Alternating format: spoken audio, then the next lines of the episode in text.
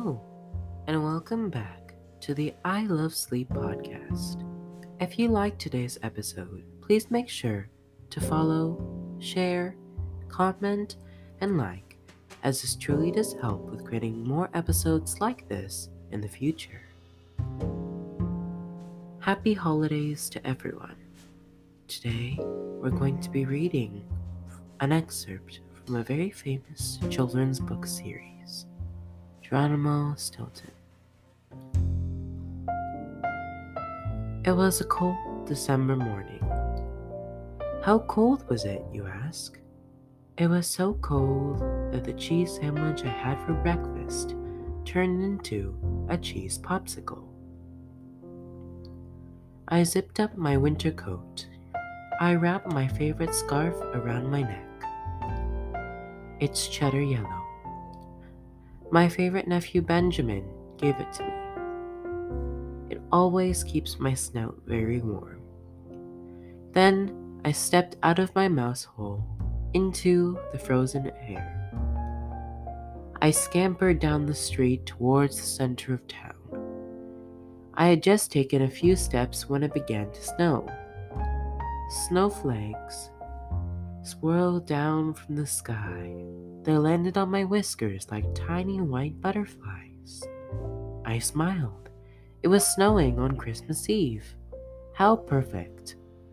As I walked past the shops, I began to hum that famous Christmas carol, Silent Mice. All of New Mouse City seemed to be in the Christmas spirit. Bright lights flickered in the store windows. Mice scurried by, their arms filled with presents. I gazed up at the star on the top of a Christmas tree when suddenly, wham, I crashed into a mouse crossing the street. He carried an enormous red box. He seemed to be quite in a rush. I slipped on the ice. I landed right on top of my poor tail. Ouch. I stood up rubbing my tail. A look of surprise came across the mouse's face. Geronimo Stilton, is that you? I couldn't believe it. It was my old friend from school, Buddy Pawpaw.